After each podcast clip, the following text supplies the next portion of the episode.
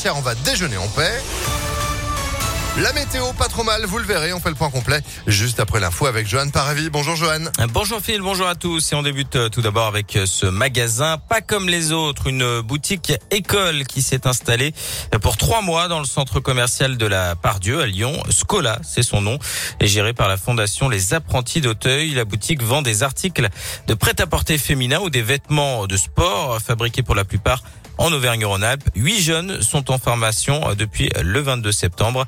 Reportage de Céline Bouchard Conseiller les clients, gérer la caisse, replier des vêtements, c'est désormais le quotidien d'Ulysse et Anthony. À 21 ans, les deux garçons ont abandonné le bâtiment pour se tourner vers la vente. Et voilà un mois qu'ils apprennent leur nouveau métier sur le terrain. Ce qu'on apprend concrètement, c'est à savoir comment gérer un client, les plusieurs typologies clients. On a appris à vendre des articles, comment avoir confiance en soi, tout ce qui peut nous permettre à être mieux dans sa peau et être à l'aise en vente. Deux responsables de magasins sont avec eux au quotidien, mais les apprentis sont aussi suivis jusqu'à six mois après leur formation.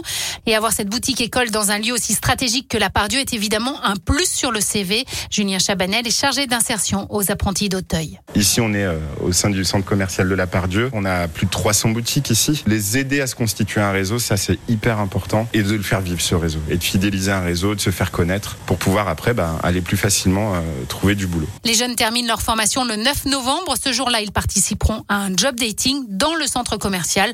Objectif, signer un premier contrat.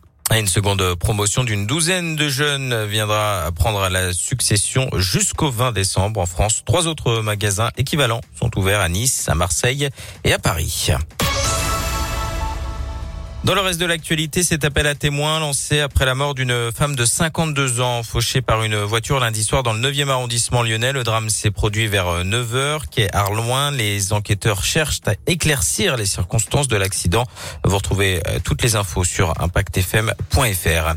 L'actu euh, dans la région, euh, c'est cet homme de 57 ans condamné à 1500 euros d'amende. Son tort, avoir reconnu au moins quatre bébés qui n'étaient pas le sien pour que leur mère puisse être naturalisée.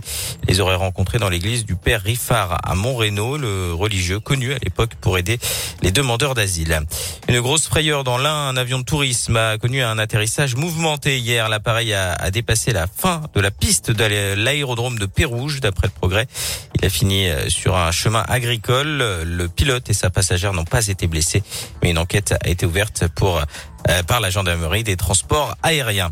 On passe euh, au sport avec euh, du foot. C'est la belle victoire de l'équipe de France féminine. 5 buts à 0 hier au Kazakhstan grâce notamment à un doublé de la lyonnaise Melvin Mallard. Les Bleus sont en tête de leur groupe de qualification euh, pour le mondial 2023. Et puis coup d'envoi aujourd'hui euh, du salon Equitalion. Euh, vous avez eu la chance hein, d'ailleurs de gagner vos places sur Impact FM. C'est le rendez-vous incontournable des amoureux du monde équestre. 750 exposants seront présents jusqu'à dimanche à Eurexpo. À noter que l'offre des TCL a été renforcée pour l'occasion. Et bravo à vous encore une fois qui aviez gagné vos places pour assister effectivement à ce salon qui n'était pas là l'an dernier à cause de la crise eh sanitaire et qui fait son retour bien attendu cette année, croyez-moi. Merci beaucoup Johan, vous êtes de retour à 7h30. À tout à l'heure. Allez, c'est la météo en attendant, 7h04.